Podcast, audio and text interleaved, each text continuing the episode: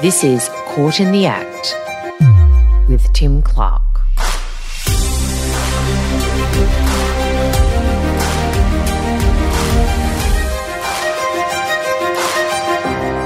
Hello, my name is Tim Clarke, and this is episode one of Court in the Act, a new podcast which will take you inside the courtrooms of Perth and beyond for a weekly discussion and dissection of the biggest legal cases of the moment. Now, in the last seven days, you couldn't have failed to have been affected and confronted by the facts of the case of the state of Western Australia versus Paul Anthony Cannon. As that identifier states, it was a case about Cannon, a 55 year old man who was jailed for life with a minimum term of 19 years for murder. His victim was his former wife, Lynn. She was yet another case of the most extreme domestic violence. Paul Cannon stabbed Lynn to death in what Justice Derrick today described as a prolonged and vicious attack. And in the hours before her tragic death, it also emerged that reports had been made to WA police about a woman in potential danger. At 7:30, Christine made the first call to police. Other neighbours followed to report screaming. At 8:20, an eyewitness saw Lynn alive, pleading for help. Paramedics arrived 8 minutes later when Lynn took her final breath. Police arrived at 8:44. She was covered in defence wounds. It took officers more than an hour to respond to triple O calls. And that was partly because they were already dealing with two other similar calls in the same area on the same night. And that on average, police respond to a report of domestic violence in Perth every four minutes. The Cannon case has brought into sharp focus the seemingly ever escalating scourge of domestic violence happening behind front doors across our state. And it was also a stark reminder of how the court process which follows such a case can be almost as traumatizing as the crime itself. Joining us today to help us better understand the complexities and delicacies of cases such as this is Bernard Standish, who's been a barrister on both sides of the bar table, prosecuting and defending for more than 25 years. Bernard, thanks very much for joining us today. Hello, Tim. How are you? Yeah, I'm really good, mate. So, uh, let's introduce you to our listeners first. As I said, you've got a a career that's uh, that's that's long and winding. It's taken you uh, across the country and further afield. So, just tell us a little bit about your career first. So, I started practicing law in Queensland, my home state, uh, in the early '90s, and um, virtually have been exclusively practicing in crime since about 1994. And uh, as you said, uh, on both sides uh, of the bar table. So I practice now from Albert Wolf Chambers in the city, and um, but I still take prosecution briefs as well as defence briefs. Mm. So safe to say you've probably seen and, and heard um, almost all there is to see and, and hear in the law. Although I suppose you, you, you never say never, and you ne- you never think you've you've done it all or seen it all. Oh no, I, I don't see myself that way, but I have seen a lot of uh, a lot of bad behaviour uh, or, or um, you know a lot of incidences of uh, domestic violence, domestic and family violence, um, and in your intro, Tim, you spoke about it being a scourge, and there's no doubt that it is a bit of a scourge in our society. Mm. And um, uh, you know, it's important that uh, a light is shone upon, you know, these things that happen behind front doors, as you say. Yeah. Mm. And uh, well, as as we mentioned off the top, the uh, the, the, the case of, of Paul Cannon is a particularly bad one. So I'm going to go through some of the details now, and and just a warning that some of these details for some listeners might be uh, uh, disturbing um, and or triggering. So during Cannon's sentencing hearing in uh, WA's Supreme Court, the court was told that the, the 55 year old Cannon and his wife had separated around 2020, and he had failed to come to terms with the end of this marriage. So he spent the next portion of his life ruminating and had then begun thinking about killing his ex wife in the weeks before he did. He also sent her some vile and abusive text messages calling her a lying, cheating slut. Yet the court was told Ms. Cannon continued to engage with him uh, lent him money, and even gave him her old car. Then, on Lynn's 51st birthday, he travelled to her house in the morning uninvited, where he discovered she was seeing someone else. Enraged, he then sent her a text message threatening to harm her and that he knew she had a new partner, writing, I hope to be celebrating your painful death soon. The following day, he again travelled to Miss Cannon's house and threatened her with a knife. A few hours later, she then travelled to his Landsdale home in the afternoon to sign some car transfer papers. When Miss Cannon arrived, the pair began arguing, with the court told that argument continued for hours. By 8 pm that evening, it had escalated, prompting neighbours to call police. Ten minutes later, Cannon's landlord walked into the house and saw him holding his former wife by the hair and holding two knives before stabbing her in the chest with one of them and yelling, I told you I was going to kill you. Ms. Cannon was stabbed at least seven times in the chest. She also received stab wounds to her wrists, back, chin, thighs, and elbows. Some of those defensive wounds. Justice Anthony Derrick said he was satisfied the father of two had intended to kill his ex wife in the hours before he carried out the horrific act. He also described his actions as prolonged and vicious, adding that Ms. Cannon's last moments would have been terrifying and horrific. And he also said while Cannon had shown remorse, he was not satisfied that he accepted full responsibility, instead, blaming his mental state and alcohol abuse when talking to a prison psychologist. Justice Derrick jailed Cannon for life with a minimum non parole period of 19 years. And following the sentencing, Lynn's three sisters said they believed had police responded quicker, their sister would still be here today. Lynn was failed. We were all failed. The knowledge that she could so easily have been saved has greatly increased our pain and suffering. Now, Bernard, any uh, domestic violence uh, incident, even heard in the sort of sterile surroundings of court, can um, jolt the senses, and anyone listening to those facts could couldn't fail to be affected by them. Given the family circumstances that envelop all domestic violence cases, um, with your old prosecutor's hat on, uh, uh, sort of how do you approach them when it, when it comes to actually getting to the truth of what happened? There's been um, some pretty significant um, uh, reforms uh, in the state of Western Australia in recent times, Tim. The Parliament passed the Family Violence Legislation Reform Act in 2020, um, which, uh, as I say, was quite significant. It, uh, the effect of that legislation Reform Act was to uh, create new provisions within um, the criminal code. Uh, new offences were created, including a persistent uh, family violence offence.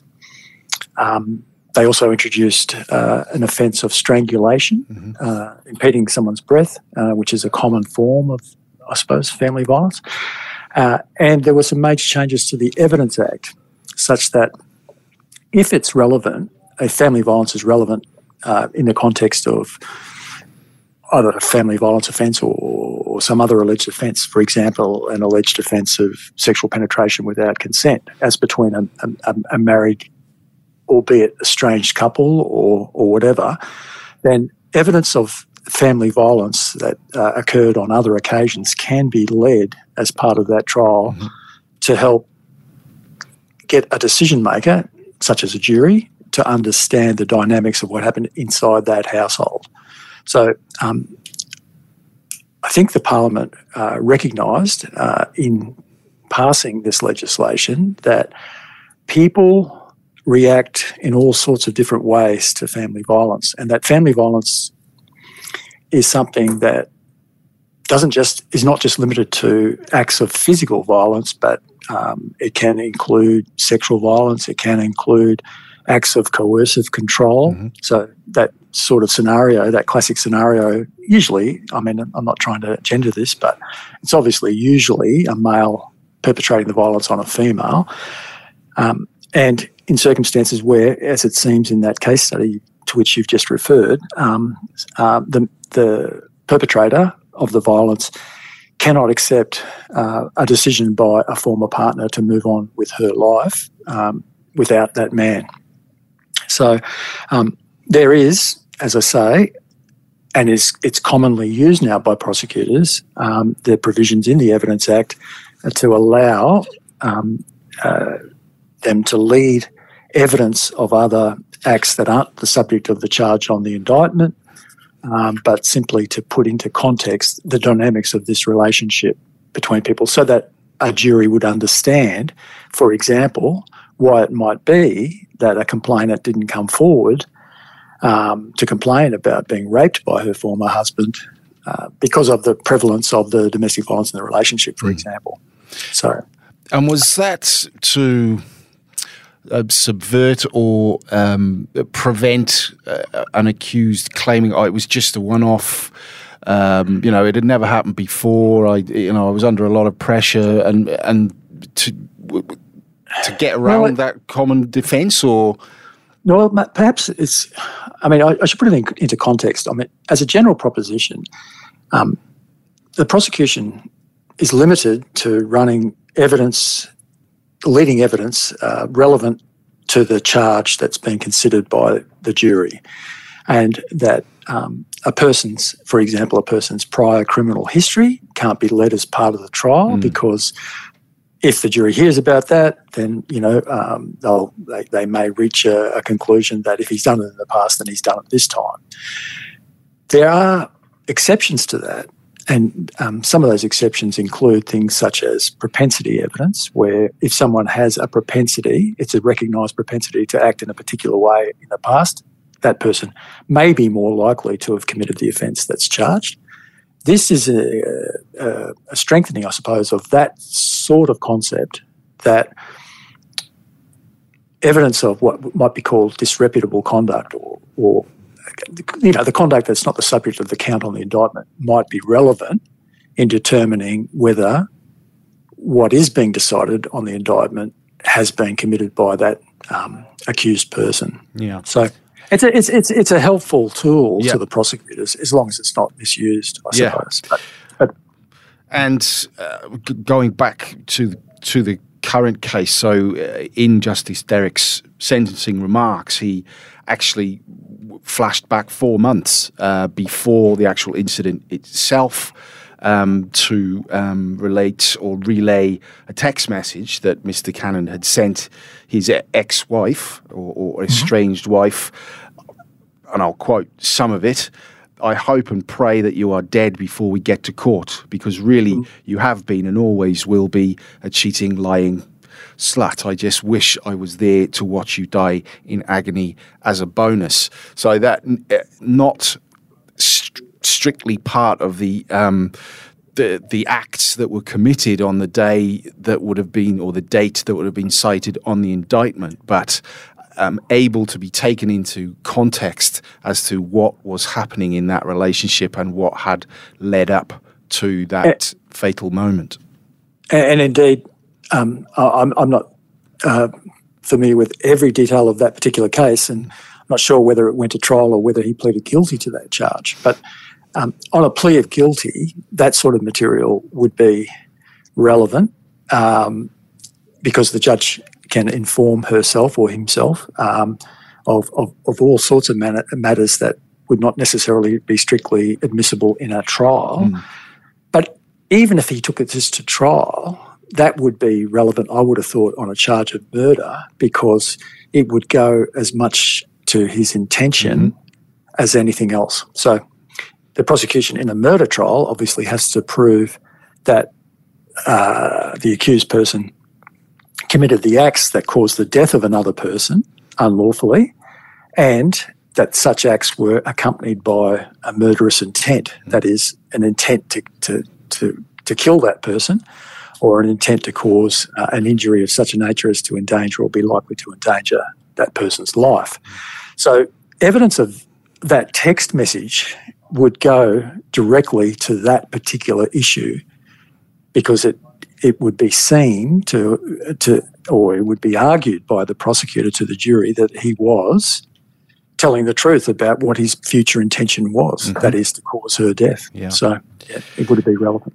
And I should have pointed out earlier, actually, uh, that uh, Mr. Cannon did actually plead guilty um, to the charge. He didn't take this to trial, and it was it was on the day that he did plead guilty that his uh, his wife's sisters, um, three of them, first made vocal um, their uh, obviously grief, their grief at the loss of their sister, obviously, but the disappointment at the uh, at the process that had gone on. Um, getting or, or, the interaction with family members um, of uh, victims in, in cases such as this must be um, must be a particularly tricky line to tread, Bernard, in, in terms of how you go about traversing what is obviously a very traumatic experience for them, but you also have to boil it down to the the facts that that will either get a person um, convicted or uh, assist in helping a judge sentence them um, at the end of the day. How, how, do you approach that? It's difficult. Um, the immediate family members of a deceased person who's been killed unlawfully by another person are obviously very important. Um, everyone's death, if if they're killed by another person, is has an impact on everyone in society. You know, every murder is, is, is bad for our society, but obviously it has a greater impact on the people that, that love that person, the people in that family. So amongst um, uh, the, the, prosecutors, they're, they're, known as key secondary victims, mm-hmm. and and they are to be consulted the whole way through the process, um, so that um, they have some understanding of what what might follow. And you, as a respected journalist uh, who's been covering the courts for a long time, Tim, you would have seen um, family members turning up to the Stirling Gardens Magistrates Court where people charged with murder are processed until they are committed to stand trial, and, and they will often appear even at very brief mentions just to have some sense of um, support for their for their deceased relative. Mm. Um, it's important, I think, for from a prosecutorial point of view, to um, just be a bit cautious in the way that I mean, it, it, it, you just need to have empathy with people but you also have to be a bit realistic mm. in terms of what you can and cannot. Um, I mean, promise a, a person, yeah. perhaps. Yeah. I mean, you know, whether whether you're defending someone on any sort of serious charge or whether you are prosecuting someone, you can't guarantee the result either way. And and it's important that um, you know the family members must must be aware that the decision as to someone's guilt, particularly on a charge of murder, is in the hands of the jury. So it's um, you, you, can't you can't make promises that you, you you, you can't necessarily deliver on, and it's it's a fine line because they they, they only see it in one particular way, and and also they, they're not familiar with rules of evidence and you know what things can be led, what things can't be led because it's again um, it doesn't fall within the rules of evidence. So it's just important to treat people with respect and empathy and try and um, and, and do the best you can to keep them updated with the whole um, process. Mm.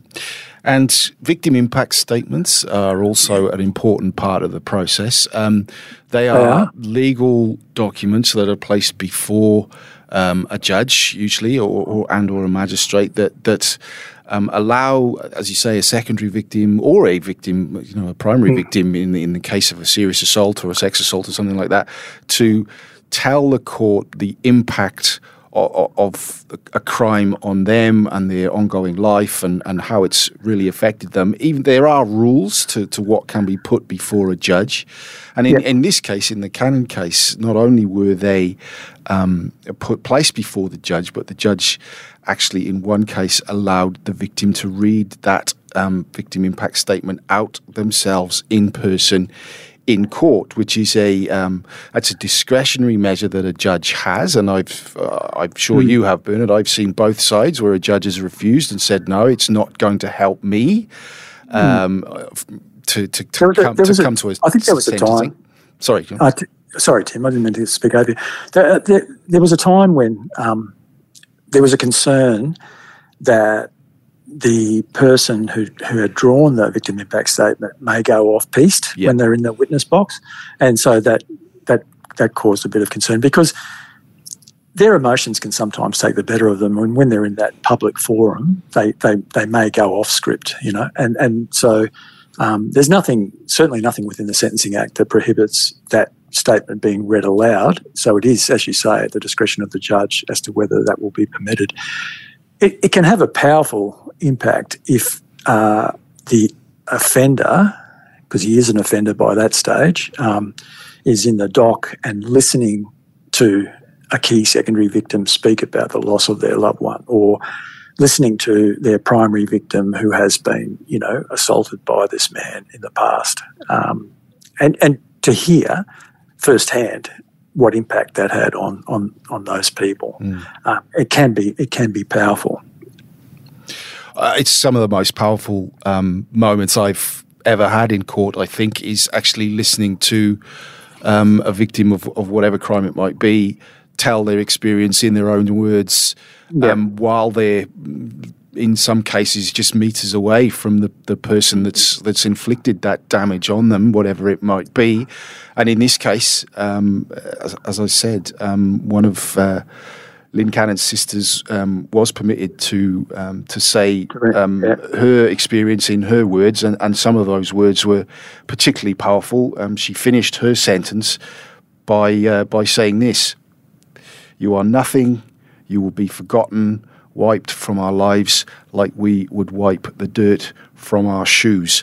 And mm. hearing that, um, and hearing some of the other uh, things that he'd uh, not only been accused of but admitted he'd done, um, Paul Cannon was actually in tears himself in the dock, obviously um, uh, contemplating what uh, his his immediate future mm. might be. Um, yeah having people in the the witness box, um, Bernard, that that have been through these um, uh, traumatic experiences. So, some of them, obviously, when they go to trial, are still alleged.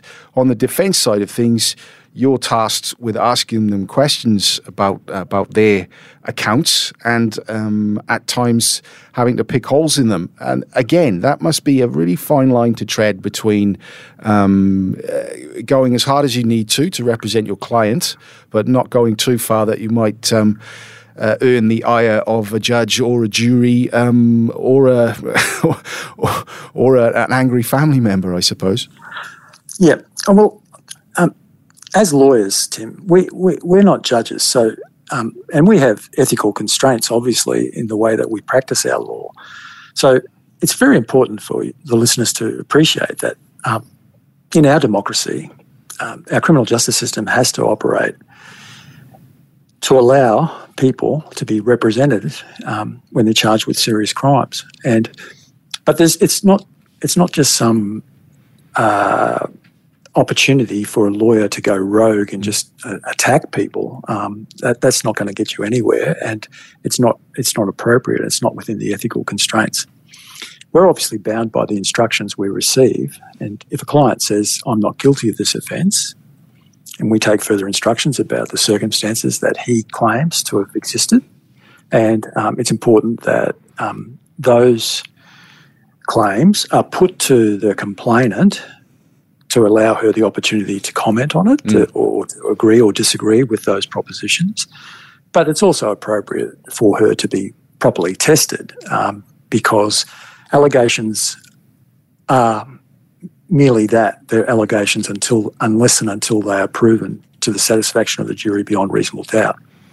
Now, I've been doing this long enough to know, Tim, that to adopt an attitude or to adopt a tone or to use language that is disparaging or um, is uh, disrespectful uh, or unnecessarily um, argumentative doesn't do your client any favours for a start, but also it just reflects very badly on you as an individual lawyer um, and is completely ineffective. Mm. So uh, it's important that we be permitted when we're defending people to test people who make claims against their client, but to do it in a respectful way. So it is, I, suppose, a bit, bit of a fine line, but um, anyone who's been practicing for any length of time will, will probably know, you know, what line not to cross. Mm. Um, and you've you've seen that change over the years. I take it. I mean, oh, uh, completely, completely. So, um, as I mentioned at the beginning, I started my career in Queensland, and when I started practicing in crime, um, we still had uh, contested committal, what was called committal hearings. So, something involving a serious charge that ultimately has to be decided by a judge and jury in our district court or the Supreme Court would start as a charge in the magistrate's court. And in those days, in the magistrate's court, um, an accused person was entitled to test the evidence contained in the statements of witnesses at what is known at was what was known as a committal hearing. Mm-hmm. Now that's in front of a magistrate, not a judge. There was no jury. Um, the magistrate in those days had an obligation to commit the person for trial if the magistrate found that there was a prima facie case to answer. Now, the whole concept of committal hearings, I'm not sure exactly when they were abolished in Western Australia, but it was well before I started practicing here. But they fell into sort of disrepute to a certain extent in the eastern states because they could be abused.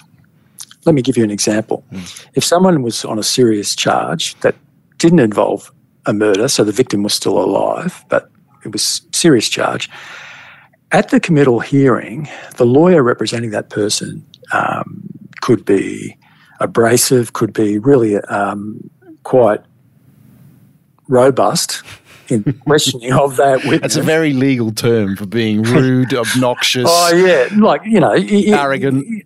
Yeah, ter- totally like you know, intimidating. Yeah. Intimidating. So, and, and the purpose for that might well have been. I'm not saying this was the case in everyone's case, but for many lawyers, it may have been in order to have an effect upon that witness when she gave evidence a second time mm. in front of a judge and jury. So, uh, uh, and I've known of, of, of, cases where a witness who was uh, cross examined in that robust way in the committal hearing in front of a magistrate only uh, you know, virtually walked out of the courtroom in tears um, and deflated.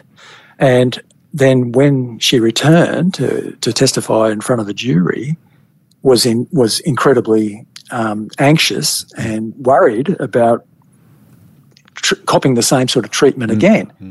Only to find that the same lawyer who, who attacked her in the earlier stage was all, all of a sudden nice as pie because the, he, he may have achieved the purpose for which he was he, he, he did that yeah. at the committal hearing. In other words, to, to shatter her confidence. And she was then second guessing, well, why, you know, why why is it so different here? Because it's not the sort of behaviour that he wanted that that lawyer wanted to demonstrate in front of the jury. Mm. So anyway, it just became. I don't think the justice system could um, accommodate committal hearings for every matter the way that the lists are now it already takes uh, a long time before someone comes to trial. And if there's a separate hearing in the lower court, it would only blow it out further, leading to more costs to the community. And at the end of the day, um, it's not as though when we're defending someone, we, we don't know what the case against our client is when we go to trial in front of a jury because we, we're, the prosecution has a duty to disclose all of its evidence. Yeah. So we have all that, you know. Yeah. So that's an example of how things have changed, uh, Tim. You know, so and and other changes. Uh, uh, you know, I think that in contemporary society, I think the general public is just more fully aware that although this these the scourge of domestic violence and family violence is behind you know closed doors in the community, I think there's just a, a more awareness of the fact that um, it's prevalent.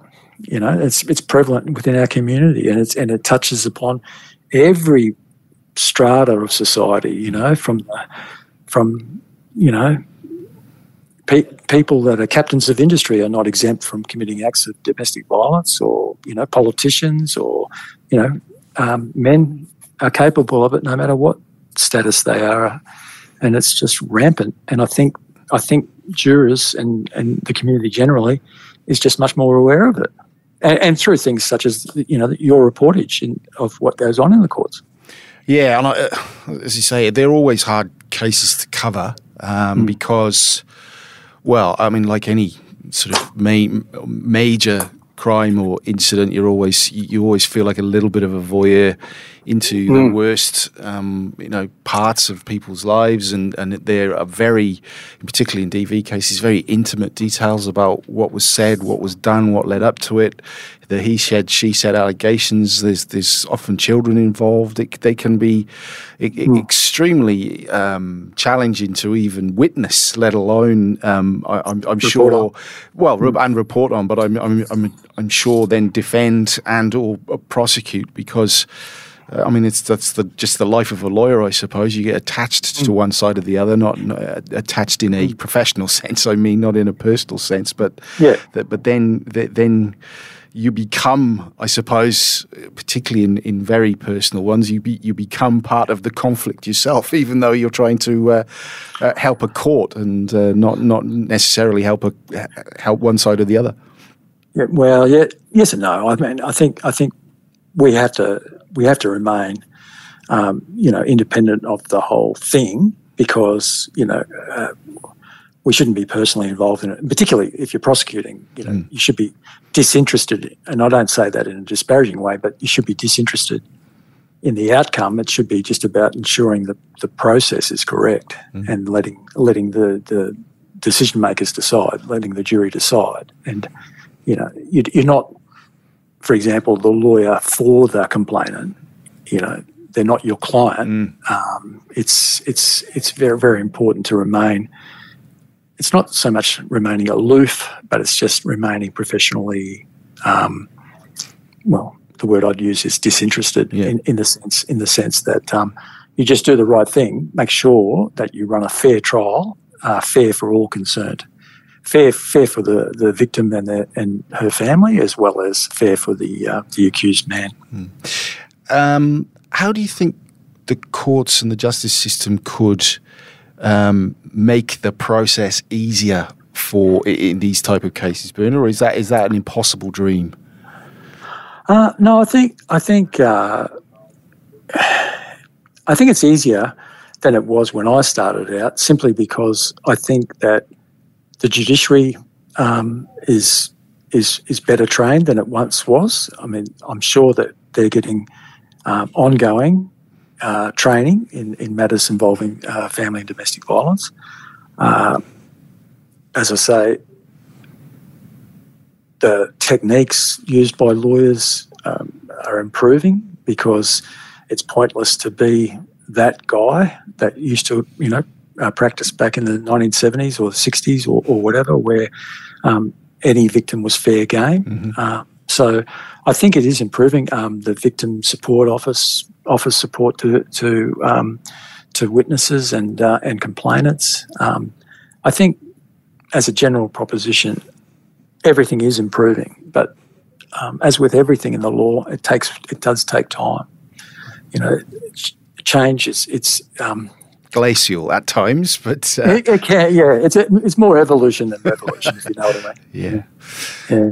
Well, Bernard, thanks so much for um, g- giving us some light and shade uh, in, into uh, into a picture that is sometimes seems just to be uh, just to be black, black and white lines in these cases. So, thanks very much for being the uh, the premier guest on uh, Court in the Act. Really appreciate it. Thanks so much, Tim, for asking me, and um, I hope it's been of some benefit to everyone. Thank you. And of course, if you or someone you know is affected by domestic violence, then confidential information, counselling, and support services are available via 1 800 RESPECT, which is available free 24 hours a day, seven days a week to support anyone impacted by domestic, family, or sexual violence. That's 1 800 RESPECT, 1 800 737 732. So, thank you for joining us for the first episode of Court in the Act. You can, of course, find us at thewest.com.au or wherever you get your podcasts. And if you have any questions for us, you can email them in to courtintheact at wanews.com.au. And, of course, if you want to know what's happening in court, don't get caught short. See you next time.